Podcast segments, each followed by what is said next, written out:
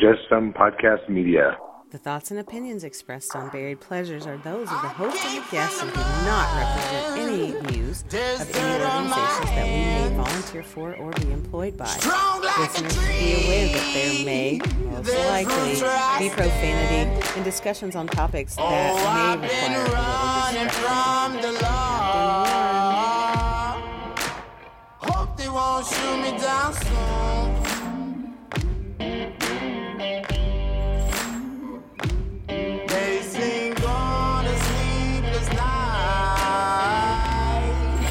Welcome, welcome, welcome. It's Polly Pollyanna Amazing from Buried Pleasures. Today, we are discussing yet again another version of What Shivers Your Timbers with my good friend Wendy. And just as a reminder, we are a part of the Just Some Podcast Media Group. You can find me at Pleasure Pathways on Facebook and Instagram. You can also find me at Buried Pleasures on Twitter and buriedpleasures.com. So, Wendy, do you want to introduce Hi. yourself? Tell the folks about who you are, how you met me.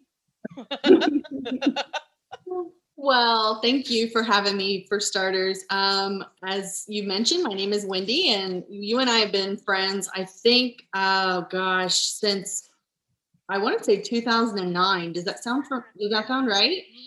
And we worked together at uh, a large emergency department in Columbus, Ohio. And you and I are very close to the same age. And I think we just, we always seem to connect, you know. in comparison to the other nurses that we worked with, we were some of the middle, or I guess, I don't want to say middle to old because we weren't old, but we were some of the older group, the older crowd. But we we had a lot of good times in the ER working together for sure. Absolutely. Well, I appreciate you being here and it's great to see you. It's so awesome whenever you reconnect with friends you haven't talked to in a long time. So this is a big this is great for me. I'm so happy. But as we have grown through the last mm-hmm. few, well, it's been more than 10 years now. Yeah. Different jobs, different me just everywhere and you Right. yeah just hanging out so tell me a little bit about your relationships growing up like your Mhm. first relationship you don't have to go through the whole thing but Yeah. like kind of talk about where you are relationship wise these days Well, I'm I'm married to my husband Mike. Uh, we've been married. We'll be married ten years in actually next month. And you were at our wedding. I was. It was the greatest. okay, side note, guys. This is the only wedding I've ever gone to in my entire existence where the groom actually threw up on the bride's dress. and then subsequently got carted off to the back of a truck by somebody's dad with a little trolley that you push folding chairs on. Yep. Yeah. That is facts. And he ended up uh, getting an IV in the back of a truck and getting some hy- much needed hydration as he and Jameson do not have a very good relation working relationship. So If you guys have never been to a firefighter, paramedic, uh, nurse uh, wedding, it gets a little crazy, especially one that's planned for St. Patrick's Day. It's just Yeah. gets a little Yeah. out of control. yeah, my husband and I, I mean, obviously we have a big Irish background, but he, uh, we love St. Patrick's Day. It's one of our, our most favorite holidays to spend. We probably do St. Patrick's Day bigger than we do any other like formal holiday, like Christmas, Thanksgiving, things like that, if you can even imagine. So St. Patrick's Day was a big, was our theme of our wedding. And, you know, we did it up right. Oh yes, you did. I feel like we did at least. We had fun. What I can remember of it, you absolutely did. so it was a great time but you know we've been married for it'll be 10 years and uh, when we when we got married in 2011 uh, we started dating i think in 2009 we each had two children um, so i had two boys he had two girls and they were very similar in age very close together Mhm. so we were dating and we were raising queens teens and queens Yeah. and that was the dynamics was it was just crazy um what were we thinking like you know Right. but we dated and it was obviously not our first marriage for either one of us it was actually our third for each of us Third time's And- charm. The third time was a charm third and last and we both said that we actually at one point in time had said that neither one of us were ever going to get married again to be very truthful but raising four children together, you know, we felt that it was important that we set that good example for our kids. Right. And uh, so we decided to get married and we made it. we made it through raising the teenagers and oh my gosh, I could tell you so many stories about raising the, the four of them together. But now that we've been married for almost a decade and our kids have grown up, obviously, at a very vital part of their lives, watching us as a married couple, I think that it's kind of helped them establish their own relationships and their own, you know, marriages. And I think it's helped. I really do. I like I like to see how they're growing into their own relationships and Great. hopefully they don't hopefully they don't make some of the mistakes that i made and but you know if they do that's life right it's life experiences that's what got us to where we're at today That is correct. And and I think I, I can echo that just watching my son. You know, he's 20. Oh my gosh, he's almost 25 now. Mhm. Ew. Anyway.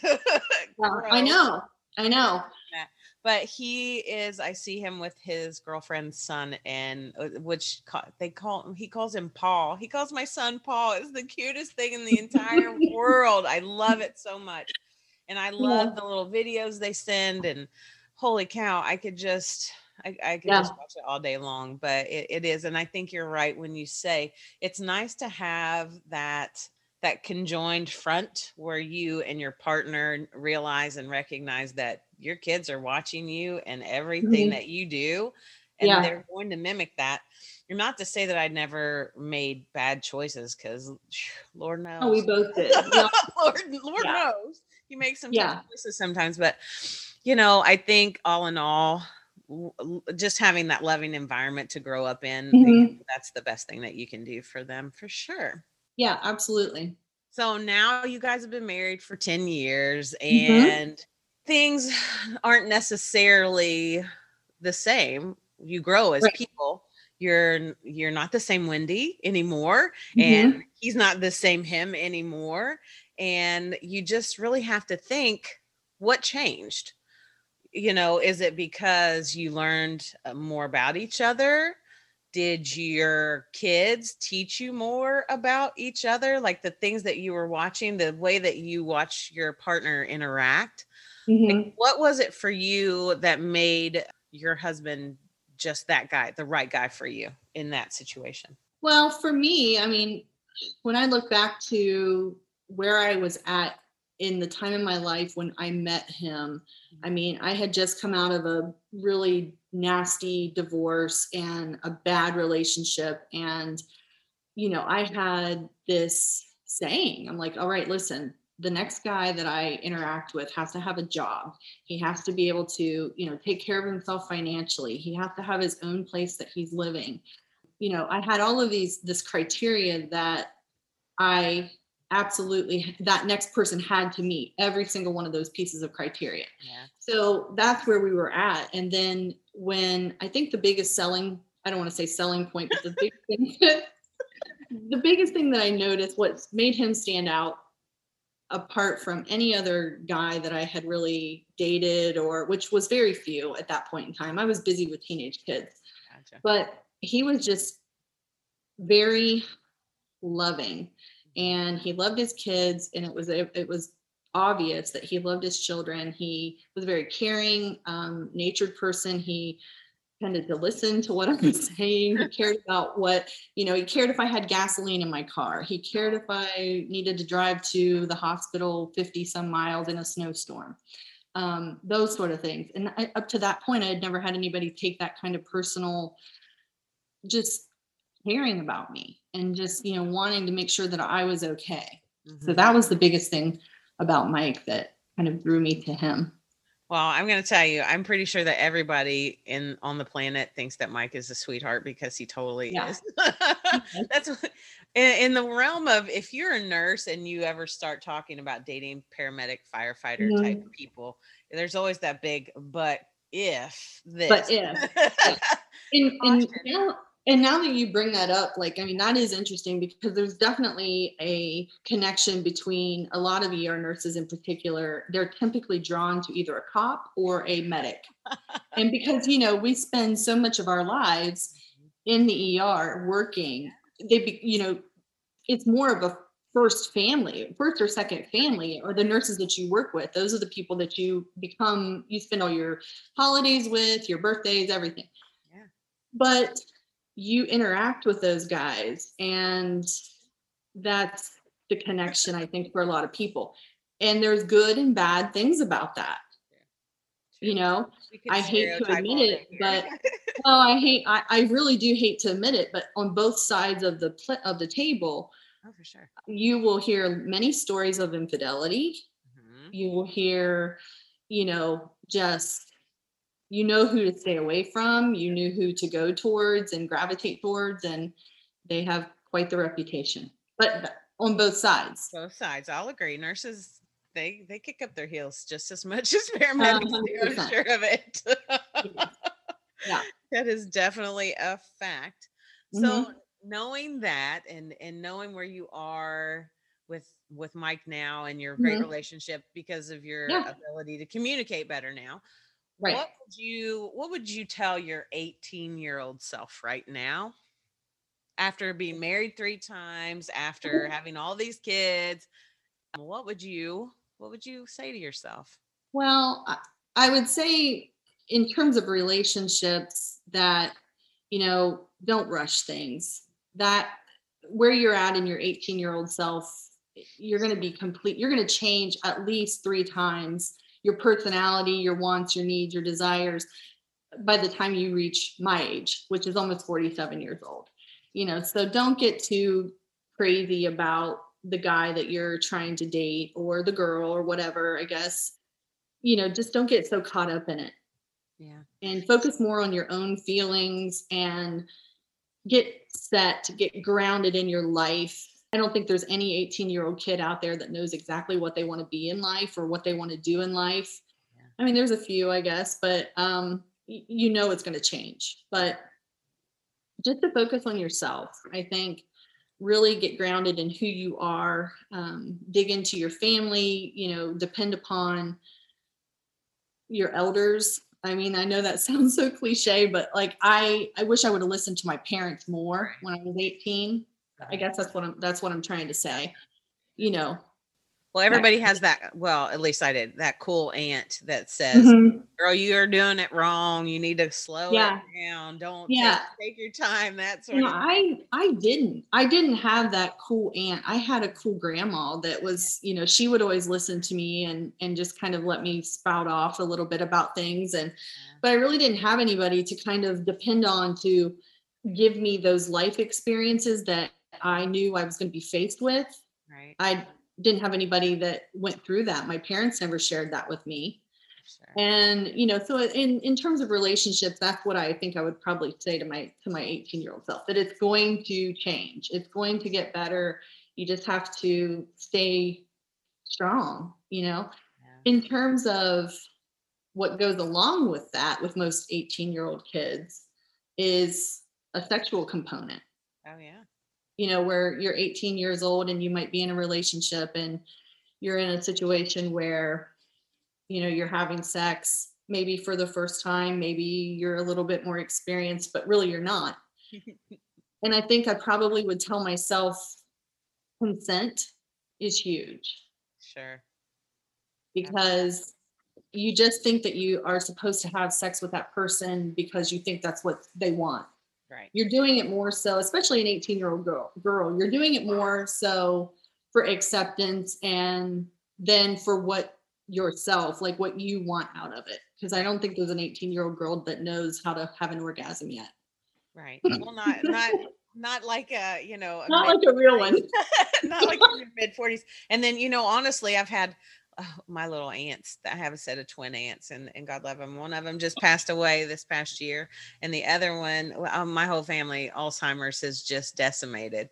But back in the day, they used to make these little snide comments about, oh, wait till you're in your fifties because orgasms get crazy, and I'd be Mhm. like, ew.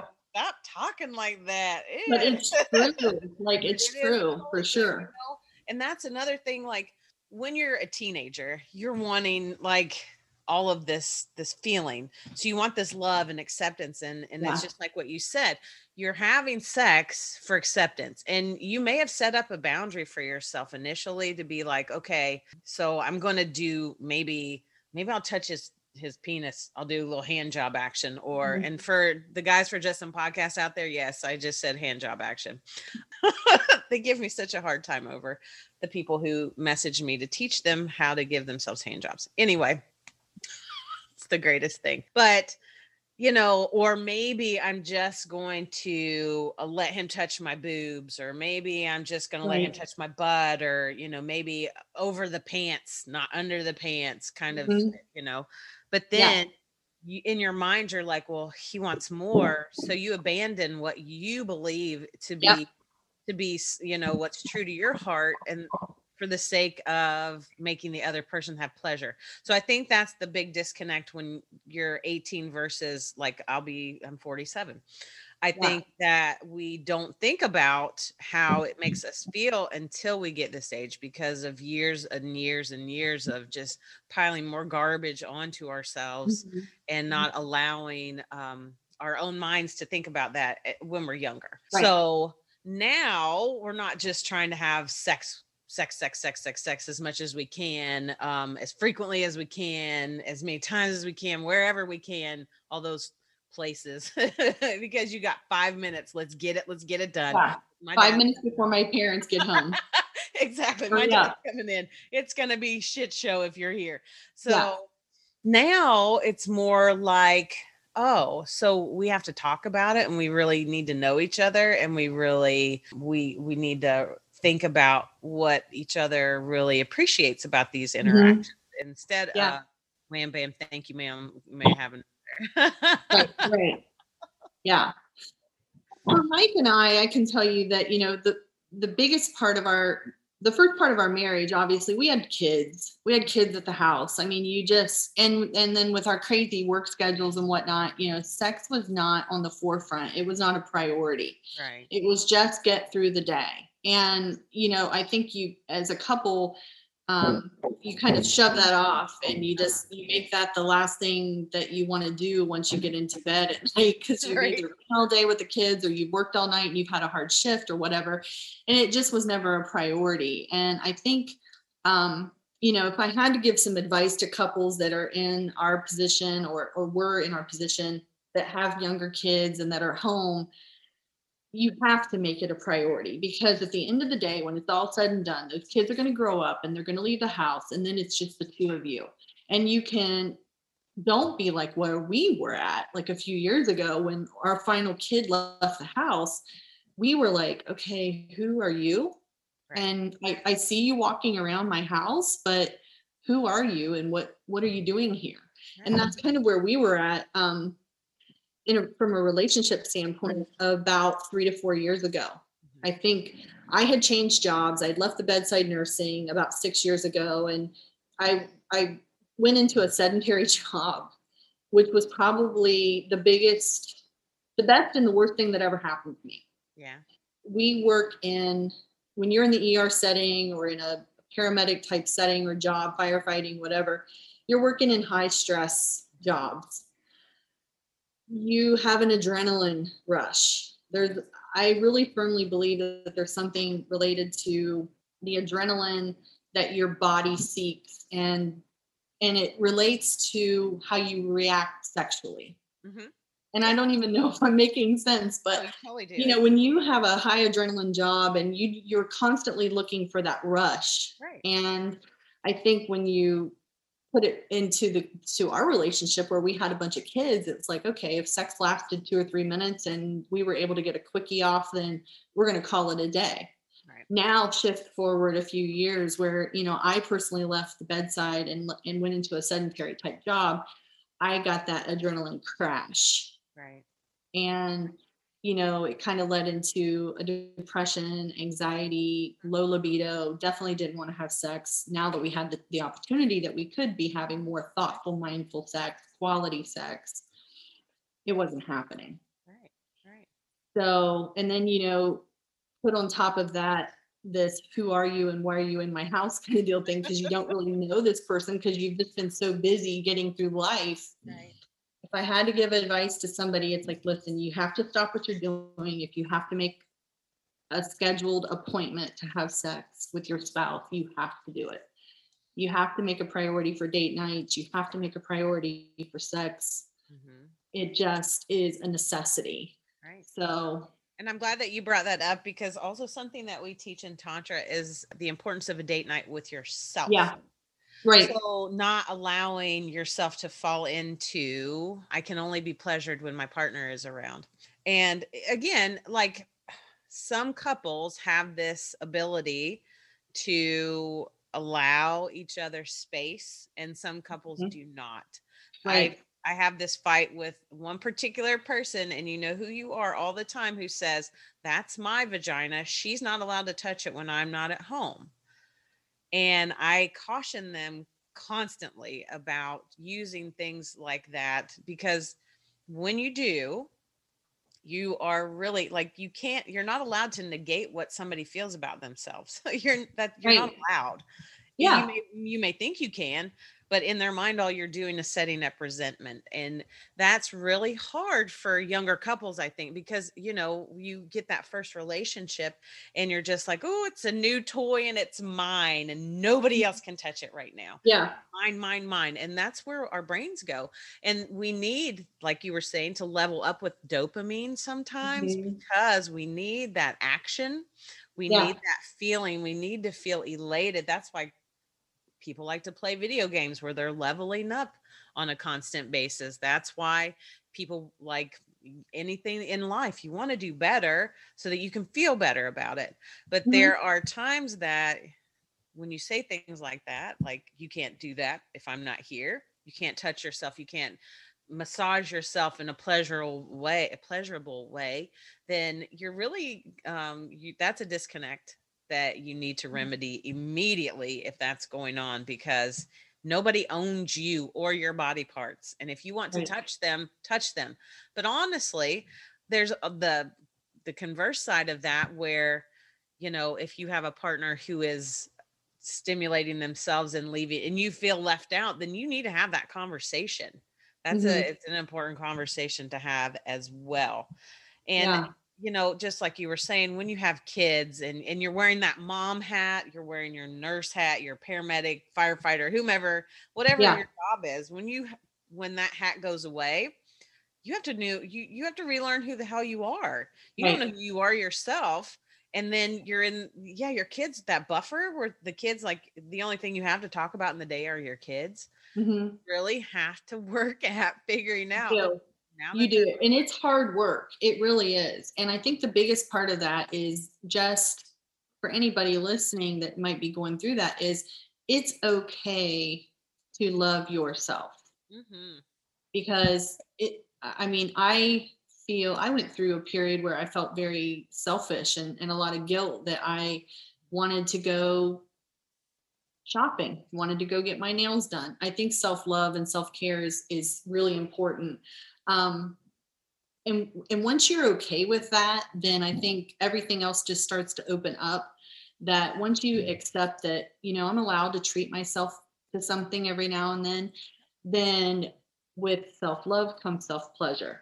that's right And the you pleasure doesn't have to be you sexually stimulating yourself No. by the way guys for me, for me, truthfully, it started with keeping a bottle of Palmer's cocoa butter oil in my shower.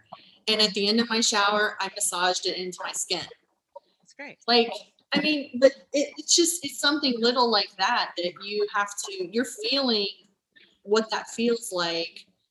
If it led to something else, then it led to something else. But it start it started there. It's just those little things that you have to do for yourself to make to get the ball rolling in your mind. Gotcha. Gotcha. So now that you have these grown up kids, mm-hmm. step kids, Yeah. what are you seeing in their relation? And you don't have to dime them out on any of their relationship. No, But are you seeing them involved in loving and kind relationships or Yeah. are you are you seeing them be their lovely selves? How's how's that going? Well, we have four kids. We have two boys, two girls. My oldest son is going to be 26 this year. He just got married in August and he is in a very loving relationship. They are expecting their first child and you know, he's he's my type A personality kid that wants to please everybody. So he does a really good job. I see him being very caring towards his wife. My second son is has some of those same characteristics, um, but he has, I think, started to go down the path that I went down. And he was involved in a marriage, and unfortunately, it's ending. And I just, you know, you don't want to see history repeat itself, but I feel like he could be very well going down that path. And I hate that for him. My daughter, uh, my oldest daughter, she has for the most part, just devoted her entire life to raising their son now. She's involved in a relationship and they are their dynamics. It's just like you you can see certain parts of the things that we've taught them and then you can just see how they're kind of like venturing out on their own like they want to explore and do their own thing and they want their own kind of relationship but it all circles back to how their upbringing was with mike and i for the last you know 10 years or when they lived with us primarily but it's just it's interesting to sit there and watch them.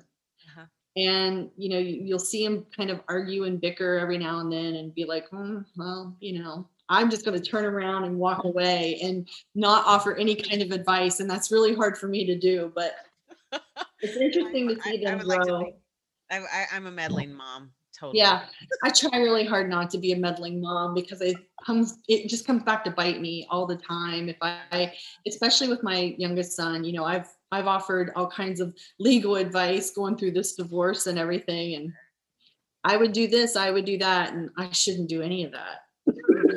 But it's hard as a mom. I It's hard. It's hard as a mom because you don't want to see them get hurt and you know, it's just difficult. It's difficult to sit back and watch that. I get it because there's probably been a handful of times that I've said to Yeah. my son, "I will whip that girl's ass if she doesn't Mhm. straighten up." you Yeah. won't get, you won't get the chance to break up with her. But now I'm Right. a different person now. I don't do that anymore. I have come to the realization that you know that it doesn't work. Unfortunately, Yeah. And But- me, I mean, I'm very blunt. I mean, you know me, I'm going to tell you like it is. And I don't hold back, um, especially when it comes to if I think somebody's going to hurt one of my kids. oh for sure. I'll tell it. I'll, uh, and I've been, oh God. I mean, it's created a lot of hardships with us, especially when they were newly forming their relationships. Yeah. And I've just, I've learned from my mistakes and I've learned to keep my mouth shut Mhm. as much as I possibly can and not offer that that advice that they really don't want to hear.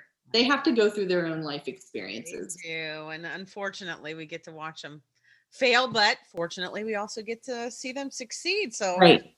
Those are all those are all fantastic things. Mhm. So, talking about going from this new relationship with your husband 10 years ago, yeah. uh, what would you what do you qualify your sex as? Like in the beginning, was it hot, sex, passionate, quick? You said before. Yeah. Now, what is it? Is it more of a loving, touching, kind of caring kind of stuff, or are you Mhm. still just banging it out as much as you can? I think that you should have a combination of everything. okay. um, so I mean, definitely in the beginning, I think we were dating and uh, living between two houses, and we had days off together. And I think there were days when we probably didn't get out of bed until it was time to get the kids or something like that. And there was a lot of you know sex involved there. Then when we got married and had the kids, it was just let's bang it out in the shower. I'll see you tomorrow or three days later. Who knows when I'm going to see you again? now it's now we have time to spend together and i think some of the things that you learn when you're growing when you get older in general is just time is of the essence and you're not guaranteed tomorrow so i think to make the most of each and every day that you have together we are about to shift again to where he is about to retire so that's a big yeah that's a big thing he will be retired in a year Oh um, a year from about now. So he has like 78 shifts left. Holy cow, you got him counted down. That's We got them awesome. coming down. So we're, I think now it's, it's more important now than ever to fix, like I talked about, you know, that time period of once all the kids were gone, you didn't really, didn't really know each other. You had to re-communicate or relearn who you were married to. Yeah, for sure. Um, with that comes a lot of communication. And especially with everything I went through with changing jobs and stuff, it was a lot of shutdown. But are we going to talk about it at all? And you just keep shoving it down, shoving it down, shoving it down until eventually it comes to a head. And for me, that was probably about a year or so ago when it came to a final head. And I'm like, look, I don't want to divorce you, but I don't know who you are and you don't know who I am. So if we don't make each other a priority at this point in time, we're not going to make it. And we've already overcome so much. We deserve to make it. So it's putting ourselves back into taking our time, making it a priority to get to know each other once again. And with that came some really good sex. Awesome. So, awesome. And I think it's okay to tell somebody that, you know, it's okay to experience pleasure. It's okay to take your time and tell that person what you want because I didn't. That's probably the one point or one part of my life where I didn't, I wasn't blunt to the point, outspoken was what my what my needs were. Right. Do you think it was because you didn't know because you didn't explore them yourself, Mhm. or was Yeah. it? Yeah. Okay. Because Because I spent so long just Mhm. you know just getting through it, you know, and you don't really figure out what you want. Right. And that's a big thing for a lot of people, I think, especially some of the students that I've had in the past. They just Mhm. Can't figure out for the life of them why their partner Yeah. their mind. yeah because i mean you know i think a lot of what you want and sexually um, comes from your own self-exploration Uh-huh. Yeah. what feels good what doesn't feel good oh you know and masturbation is a is must it's a must I think like you're you know you have time to do that and we you know we have been in our careers where it's just been balls to the wall you know you're just going nonstop that you don't take that time and you know think back to when we worked night shift um, we would come home and maybe sleep for three or four hours get up get in the shower get the kids ready and back to work did we ever really take time in that shower to get ourselves off no. we should have before we went to work Listen, I don't know if you We've been remember. a lot less stressed. Well, what we used to do was leave work and have pizza and drink. Yeah, And then and then go back to work again. After. yeah, yeah. I mean, we would sleep, but yeah, we just didn't. For me personally, I never took, I never made it a priority ever, Mhm. ever. And now it's like it has to be a priority. Right. Do you think that that may be partly because of how you were raised? Were you Mm-hmm. raised raised very religious? Yeah, I mean, we were. I was raised with. I mean, my parents have been married for fifty-five years, and you know that they they made it sound like you know you stay strictly monogamous. You stay in one marriage. You, you know, only have sex with one person. I'm like, you raised a a hoe.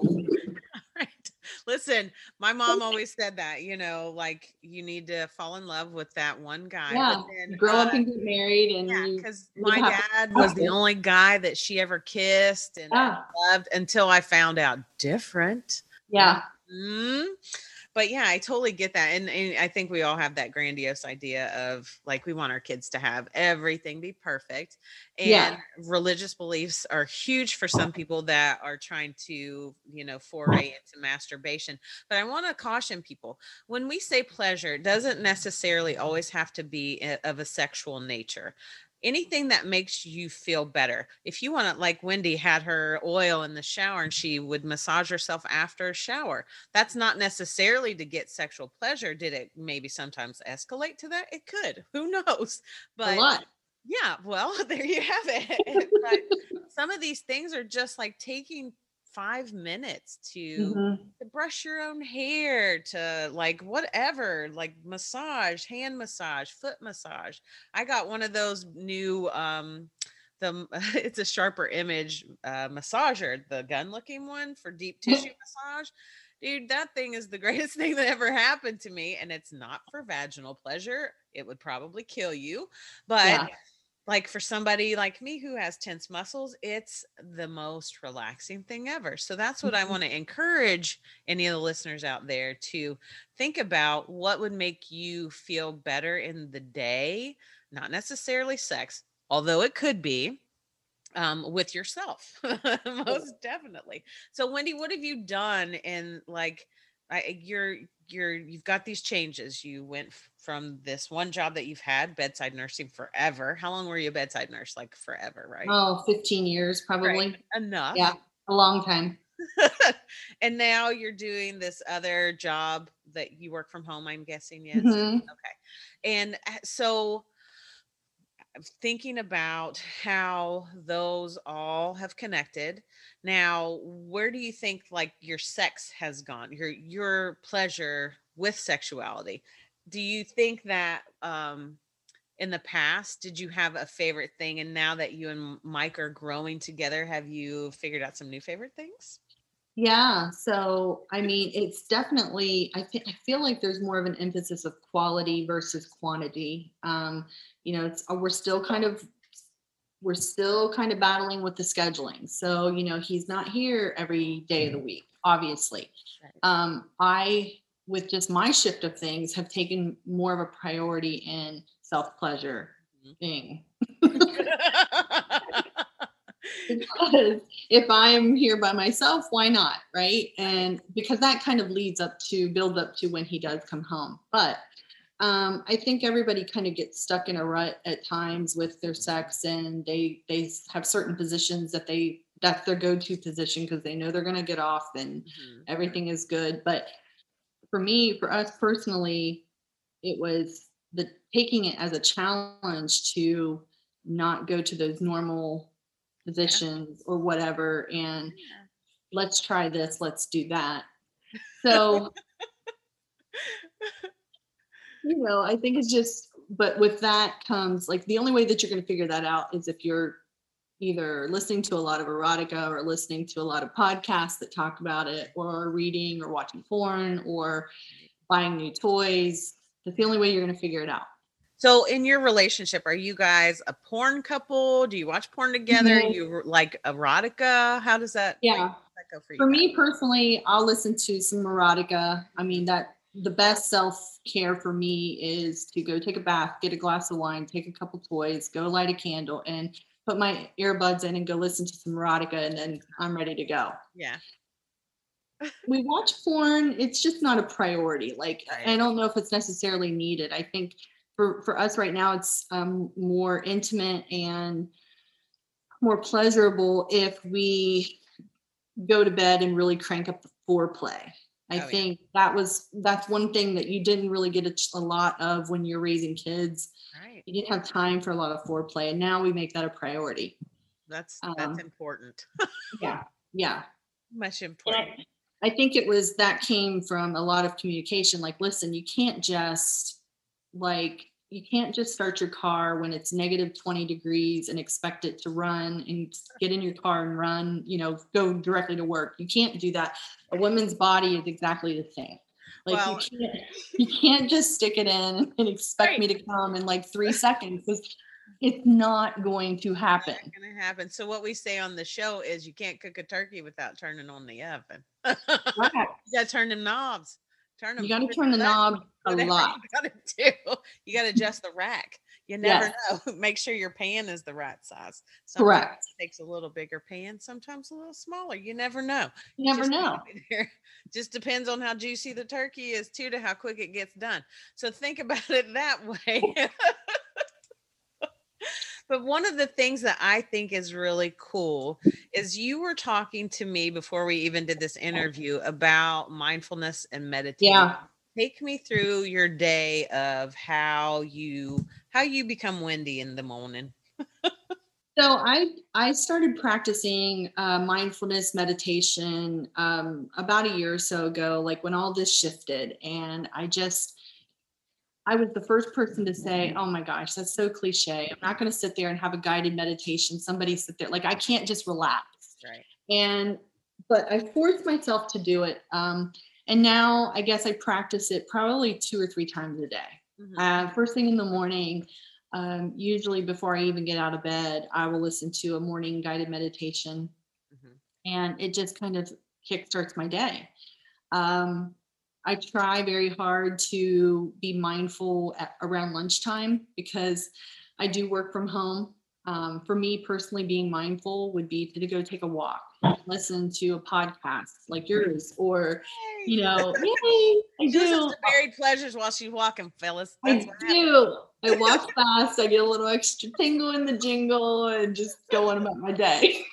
so it kind of sets it up for later in the afternoon.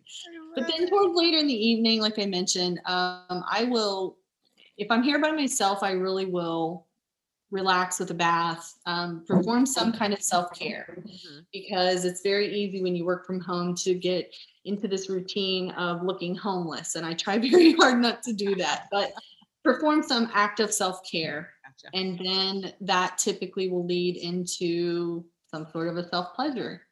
hmm I gotcha. So I think one of the things that I tried to do when the pandemic struck and they were having us do video visits, like the same Mhm. thing. I don't get to work from home every day, Yeah. but on those days I do, like I'd work a few days in a row.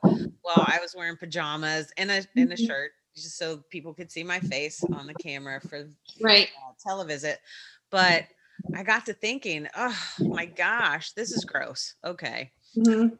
because here's my progression in life. So uh, I don't know if anybody out there grew up during the 80s and 90s, but our hair was huge and our clothes were ridiculous. And mom Yeah. jeans are back in. What's wrong Yeah, with you kids? Stop it right now. Anyway, There's some things that should not ever come back around. God, I'm just waiting for that day Yeah. for the hair to get big again. But you know, I went from that to scrubs. I have been mm-hmm. in scrubs basically since I got my first job at the age of I was 16 Yeah. with that, but at 18. So here I am in scrubs for my entire life. And now I'm working from home and I've got to wear pajamas cuz it's not comfortable just to sit around and other stuff. But so what I did, I got myself out of that mindset because that's what we sabotage ourselves a hundred percent of the It's time. horrible.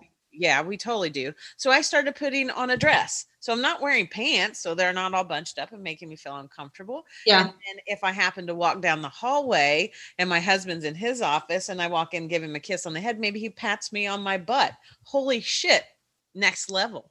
Next level. Because even though we're not making out or, you know, doing it in his office, he just patted my butt and ew, it felt good. And now, ah, I feel a little sexier today Yeah. maybe I put on something, you know, maybe put on some sexy underwear under there and maybe do a little flash show in the afternoon. Who knows? But that's just the buildup for later on in the evening. So that's how I got through that doing that or to get myself out of of that whole mindset of just Yeah. Sweats all the time. yeah. It's amazing what brushing your hair, brushing your teeth, washing your face, whether or not you put makeup on, but if you change your clothes, it's amazing how much more productive you are throughout your day. And I've worked from home since 2016. So I worked from home before it was cool to work from home during the pandemic. So, you know, I feel like I've been through all phases of of like what not to do when you work from home, but definitely I feel like I owe it to Mike when he is here during the day to, you know, look presentable and not homeless. And when I, I say that, I, I obviously we're not homeless, but you know what I'm saying? Like you just you look like you rolled out of bed and that's all you did. Yeah. And so I try really hard not to. Um, you know, even if it's wearing my hair down versus a messy bun or something, you know, it's it does make a huge difference. And those thongs, like literally, this is no lie. We've been married for 10 years, together for over 11.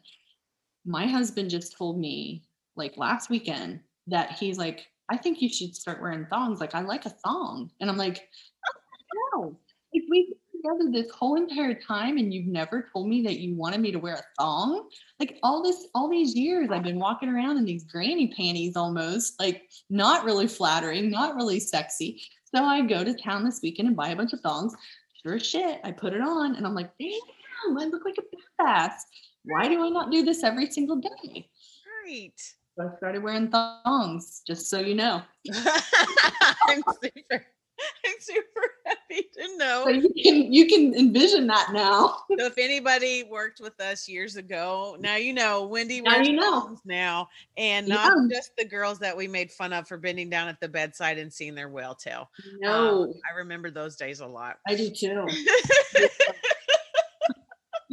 and girl, don't you know? Always wear white underwear if you're wearing white scrub pants. Ew. Yes. Anyway, okay, I digressed. I digressed. Oh, so well, let's go back to um, quality versus quantity talk. Yeah. And in that, I have a lot of uh, of people that message me or write in and say, you know, well, I'm not having as much sex as I hear my friend is, or I see online that these people say they're doing it this many times, and and I I can barely do it one time a week. What do you Mhm. think about people, or, or what would you say to somebody? Whenever they say that to you, like, oh my gosh, you and Mike are having all these great sex encounters and blah, blah, blah. And Mhm. I'm over here, I can't do anything. What would you say?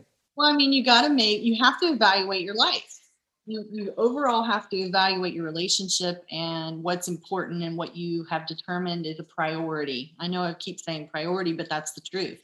Yeah. Like, if you, you have to find some way to connect to that person on a different level. And I guess that's just what I have placed as a priority in our relationship and our marriage. Um, and I think, you know, if you're making that deep connection and talking to that person about what's important to them, um, there's something very sensual about that. And it could just be you're having dinner and you're sitting there and the conversation is about everyday life, but then you have to kind of just switch gears and make it about something sexual um, for us, because otherwise we would have just went to bed and we wouldn't have had sex. Right. So I think you have to make it a priority. You have to have that, be able to communicate and ask yourselves like what's stopping you what's that roadblock that's keeping you from having good sex because everybody can have that if they want it Right. Right. so you have to ask yourself what why don't you want to do that or then turn around and put that on your partner and say why aren't we having good sex Right. Right. you know there's nothing wrong with us being able to do that we're for us you know we're we live alone we don't have kids we don't have those interruptions we have the dog walking in our bedroom every now and then but there's nothing stopping us from doing that now Right. so take advantage of every little bit of time that you have together because life is too short Yeah, and, and I think that just because of the the nature of the business that we have been in for years, I mm-hmm. think that is something that we realize a little bit sooner than Yeah. later. And not to say that other people don't, but I think it's in the face of people who are Yeah. dealing with life and death every day. So Right. makes it a little bit um a little more pertinent and a little more urgent to get is, done. and and honestly, it's more it's a stress reliever for us. I mean, I think it if we if we can take a half hour or an hour, however long you know we're in bed together or wherever we decide to have sex that time, if we can just take an hour out of our day to not think about what the other stuff is going on. And to really and that's where mindfulness comes into play for me because it's very easy for my mind to get sidetracked and you know i can triage a complete total list of things that i need to do while i'm trying to give a blowjob. So that's just how good i am. I mean i can sit there and be blowing him and be like all right i need to get that load of laundry out of the dryer before it wrinkles up and uh, what are we going to have for dinner tomorrow Gosh, you're what so cute. what are we going to have for dinner in two weeks yeah, the grocery. you know um, I get that. things that you do because women tend to do that. For guys, it's just you know they're they click and it, it's there. They're there. They're in the They're moment. thinking of their favorite porn star versus Yeah. whatever they just saw on Twitter, whatever they Right, just right, right. Yeah, they're very visual, and we are more a little more cerebral in thought about sex. Oh yeah, We need the safety. Guys can just do it and and do it just to do it. yeah. No, but he, that brings me to another topic too. Um, and with you guys, Mike's advancing in age, and and please Mm-hmm. tell him when he hears this. I'm not calling you old, Mike. I swear you're awesome. But um, things like medications, blood pressure, Yeah. erectile dysfunctions, all of those sort of things also play in for men as Yeah. well as women. So, have you guys had discussions on any of that? Has that ever been an issue? And you don't have to answer that like. it's been an issue on both sides. Um, you know, as I've aged, um, I've went through the whole menopause thing, and I think when you're when your hormones are not in check, then that plays a huge role in um, your libido, Yeah. your vaginal dryness. I mean, it's that's a legit thing. If you don't have lube on the bedside, you know that's something wrong. There's something wrong. But so that plays a huge role for me personally. Um, sitting down, having that conversation with my doctor, like, look, I'm 46 years old. I shouldn't, I should be wanting to have sex. Like, what the hell is wrong with me? And just having those conversations with your provider. There's not a lot of people out there that that provide that kind of education, and that not a lot of providers that want to dive deep into those hormonal issues and balances. For him, yes, he's going to be 55 this year. Mhm. Um, I think that there's definitely some prostate issues going on, and that kind of leads to other stuff. And I think you just kind of have to, again, um, be open to share that information with your provider and explain what's going on. Because if you're having an issue with ED or premature ejaculation or whatever, you shouldn't feel ashamed to go in and have those discussions with your provider because those are the people that are going to help you Absolutely. and there should be no shame in any of that any of this topic whatsoever you should not shame yourself into not having or being pleasured or having pleasure or it's not a bad thing to be pleasured Right. I think one of the So- biggest changes for me as being a provider in Ohio versus Washington Mhm. state is that this I mean like where I where I live and where I practice there are a lot of elderly people. There's a lot of there's huge military retirement Mhm. communities up here. Yeah. And when I see these people they don't they're not ashamed to talk about doing it. And I love that but back home it would not have been the same conversation it's not the same. It's it's not the same. And it, it's just there's a stigma around all of this. And you know no guy ever wants to go into his doctor's office and admit that he's can't get an erection or you know he's Right. ejaculating in 32 seconds not 35 Right. um that's one of the things whenever I precept other Yeah. practitioners, I've always said really like you got to hit on um, sexuality because when Mm-hmm. it comes to depression, anxiety, those sorts of things, if Yeah. people don't feel comfortable talking about their how they feel, that's a problem, and you're not going to be able to give them the appropriate um, advice or information that they Right. need but again it's it's recognizing those people who you think would be open to it as a provider you really have to think about like Mhm.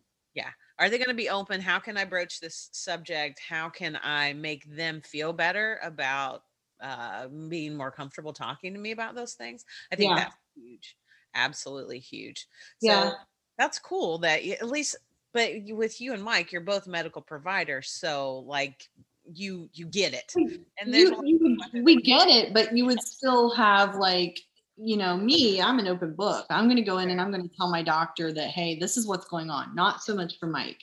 Sure. I mean, it's, we struggled with some premature issues. And I'm like, look, there's ways to help that. Like, you just have to go and you have to have this big boy conversation with your doctor and just get to the bottom of it. First and foremost, I want to make sure that you're healthy. Like, there's nothing, you know, there's nothing causing this. I want to make sure that you're okay. right And then if that's the case and we rule all of this out, then there's other ways and there's other methods and treatments that we'll we'll come up with that's to make it- to make it all come up and come out slowly. I love this conversation. This is the greatest. But yeah, I mean, for men, it can be a, a terrible conversation. For Yeah. women, too, though, they don't want to talk about having low libido. And that's where you get that whole I'll just fuck through it. I'll just fuck through it and let Yeah. him do whatever he needs to do. And then I'll just be here miserable and unsatisfied. And that's how people get divorced, guys. So, Mm-hmm. Yeah, you just lay there like a limp noodle and I mean it just it- it's no good for anyone. Nothing good comes from that feeling. that's right. You know, nothing good comes from it. No, it doesn't. And it's so sad to see people have that happen, but it happens all the time. And it's No. normal and natural. But what it is that we're trying to do is to make the conversation a little bit easier to have. Mhm. Bring up the subject. It's not 1930 anymore. Right. We can talk about sex. We can talk about our feelings. If you have a group of lady friends or a group of guy friends and you're mm-hmm. not talking about sexual issues, you need to be because that's who you're like, that's your target audience there. That's Yeah. Or you need new friends. right. or you do need new friends. That could totally be it. Like, I mean, if you if you're around me long enough and you have enough wine involved, you're pretty sure that you're going to see my Hitachi magic wand by the end of the night. And I may or may not demonstrate how to use it properly. Listen, that's the best thing. That's going back to kids and that sort of thing. I've mentioned this a million times. Well, my son would never in a million years talk about sex stuff. yeah. But I got his girlfriend. She's on the hook. She listens to the podcast. And you know, I love you, young lady. Anyway, I do. I love that. And his friends would come to the house and they would touch my vagina models and my penis models and they want to Mhm. talk about it. And I want to tell them about it because Yeah. who's teaching these kids nobody because as parents you you just think okay they'll figure it out on their own just like i did just like my parents did Yeah.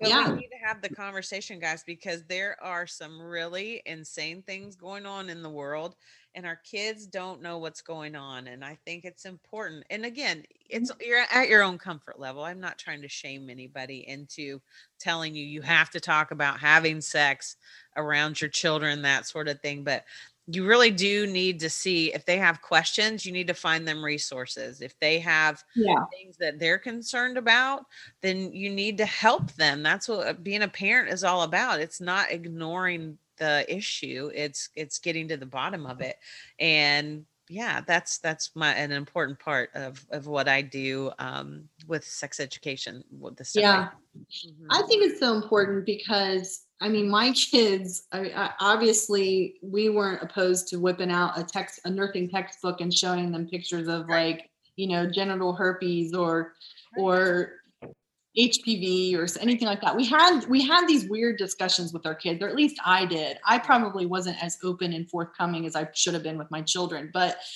um, my daughter-in-law is a uh, home ec teacher. It's, Oh, They call it something different nowadays, but part of her curriculum is sex education. And we actually had this conversation the other day, and I told her, I said, kind of goes along the lines of what you asked me about, you know, what would you tell your 18 year old self? Yeah. And I told her, I said, listen, I said, the big thing that you need to teach these kids is that, yes, you want to teach abstinence because of, for obvious reasons. We don't need a bunch of teenage pregnancies, things like that. Correct. But let's be realistic, and we know that these kids are going to have sex. Mhm. So teach them about consent. Teach these girls that they don't absolutely have to drop their panties and, you know, have sex with these guys right um, just for acceptance purposes. And teach these guys that, you know, you, you're going to have sex and you're going to have it a bunch in your life, but you don't need to be having it with multiple girls in the school. Um, but teach consent and just have these conversations because I feel like that's part of for my problem personally. I didn't have that education and I didn't have anybody telling me that it was okay to masturbate, for example. right Like it's okay. Like a- an 18 year old girl, yeah, go ahead and masturbate. You should learn, you should start to learn about your body, learn your erogenous zones Mhm. because you have them. You just don't know where they're at. You don't know what they're called, right you know, so that you don't have to figure it out when you're 47 years old, like me, right well you know? that was one of the funniest things when I started tantra class. It's only been three, four years ago now. hmm I had never seen the full on diagram of a clitoris. Fact. I'm a nurse. Yeah. I've been a nurse for a hundred years. Mm-hmm. Yeah. I never knew that just that little piece sticking out is not the clitoris, that there is a whole structure. Yeah. It looks like a wishbone, I think. Right, exactly. Well, it's actually homologous to the penis. So if you think Yeah. about it, if you invert a penis, there is Mhm. the testicles become the ovaries. Yep. The yeah, I mean, like it's really interesting way of thinking, and honestly, we we really don't teach well Mm. enough I don't think well, and maybe they are now, you know, we're a little bit older, obviously. Yeah. maybe that is getting um maybe that's getting a little more uh, airplay than it used to. But I hope so. yeah. I hope they teach these guys how to like actually touch one. Right, right. So that's a big thing. Like eh, when we teach in Tantra, one of the most important practices is the 25 to 35 minutes of clitoral stimulation. That's external Mhm. genital massage, whatever you want to do Yeah. before you even try to Mhm. slide a penis in there.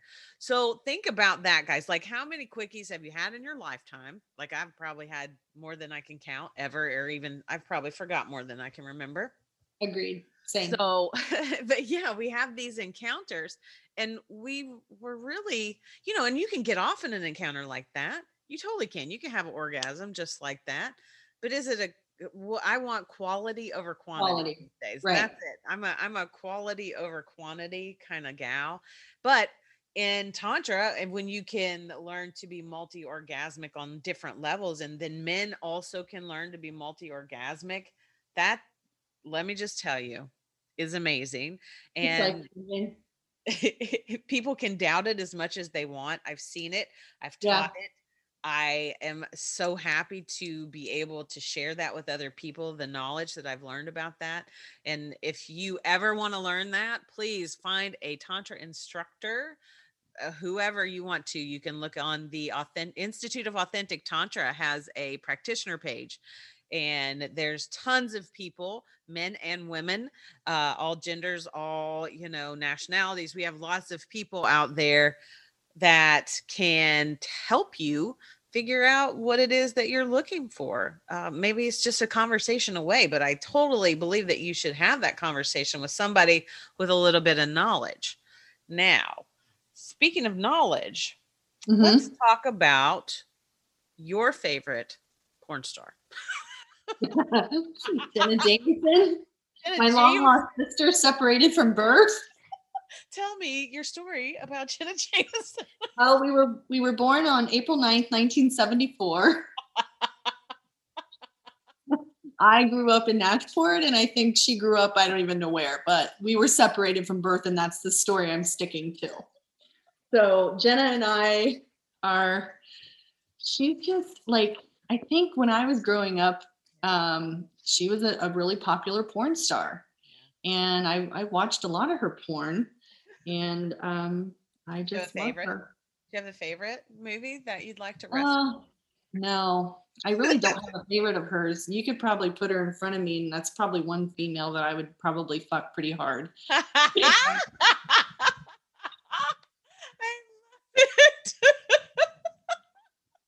love it. Oh, I love it. I love it. Well, I mean, you know, she's a hot chick for Yeah, she's hot.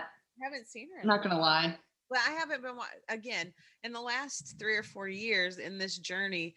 Um, you know, with my husband, we were trying. I was trying to move him away from porn Yeah, and more towards. He's a huge fan of erotica, and one of the best things ever. I'm going to tell you, if you can ever get this to happen for you, um, anybody listening, is he reads erotica to me. Erotica, he reads it out loud in bed yeah. and you know it's just it seems silly he you know that No, that's actually much of a hot. That's something that I need. I want to start implementing into our practice of quality sex time. Yeah, absolutely because you talked about like the whole 25 to 35 minutes of like clitoral stimulation before you even start i think that more and more people need to you have to think of other ways other than just you know a blowjob or going down on somebody or you know you have to implement other things and you kind of get stagnant in what you do. And erotica is just something else that you can add another tool to the trade. That's exactly right. But in in our largest sex organ guys hello is our brain. Right. So being able to fantasize and have these discussions is Mhm. the most important part of a relationship in my mind so that you know you you can keep it fresh and and honest and open and if you guys choose to do whatever you choose to do as a couple then you you have each other's backs the whole time like you're you, that's it.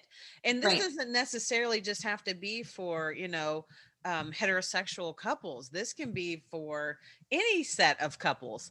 Or even again let's talk about pleasure for yourself. If you love to listen to erotica they have Mhm. it on audible i've seen Yeah. it on occasion Amazon it. erotica. yeah, on occasion i'll get a new book pops up on my library and i'm like oh i didn't get that I read this one yet. What's this? Uh, what's this all about? reading party that's what we're Yeah. gonna do That's what we should do. We need to invent like a new kind of book club, and we'll just make it all about erotica. hey we can let's, Let's do do it. we can do it on clubhouse Yes, totally okay it's, I think yes, that's a great idea. we're we're totally gonna do that. Holy cow. Okay. Well, Wendy, thank you for that. we're totally gonna do that. You can be, you know what? We're gonna have what do you want to name it? We'll call it Wendy Wendy's Wednesdays. Yes, Wednesdays when Wend Wendy's Wednesdays with with uh with I don't wieners. know. That's all I can think of right Wieners. that come, comes to mind. Let me let me revisit that.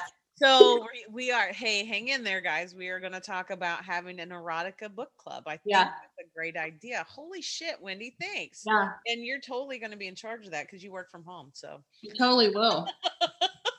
we're going to set up times and we'll have to do I, that's awesome oh my Because god there's like a Wendy podcast voice, and then there's this Wendy erotica voice that will just get you off in 30 seconds. well, eh, and a lot of people will talk to me like uh, right now i'm doing my podcast voice i don't throw my yeah, my kentucky accent in because i try Right. really hard not to and not to offend my kentucky families or friends but you know i it's a dictation thing i have Yes. to i have to do you have it a customer service voice. We all have a customer service There you voice. go. The Yeah. six six octaves higher than what we're. Yeah. Mhm. Oh yeah. Hi. Hi. Yeah. It's. Pollyanna. That's me. You don't want my customer service voice and my erotica voice to come into play together. Not hot. I love it. And oh gosh, Wendy, this has been such a great fun. day. I'm so happy to have had you on here. Just really quick, guys. I just want to give Wendy a couple minutes to wrap up any any uh other comments or things that you wanted to let people know about Wendy while I have you on here. Oh, I mean, I think I hope that I've reached, you know, women our age that might be going through something similar to the experiences that I've shared and just that it's okay to it's okay to love yourself. It's okay uh, to love yourself enough to pleasure yourself and to speak up in the bed um, in your relationships and to just say what you want and what your needs are that it's perfectly okay and acceptable to do that so I think that's that's the big message that I would like to share with everybody today because don't make the ris- the mistakes that I've done and, and wait so long.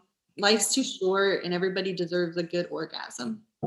You are so right on that. and on that note, I will end with uh, everybody deserves a good orgasm.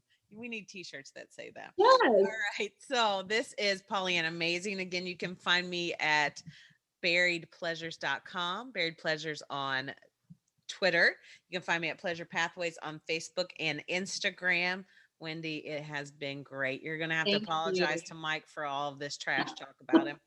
But uh, thanks, guys, and have a good night. Bye.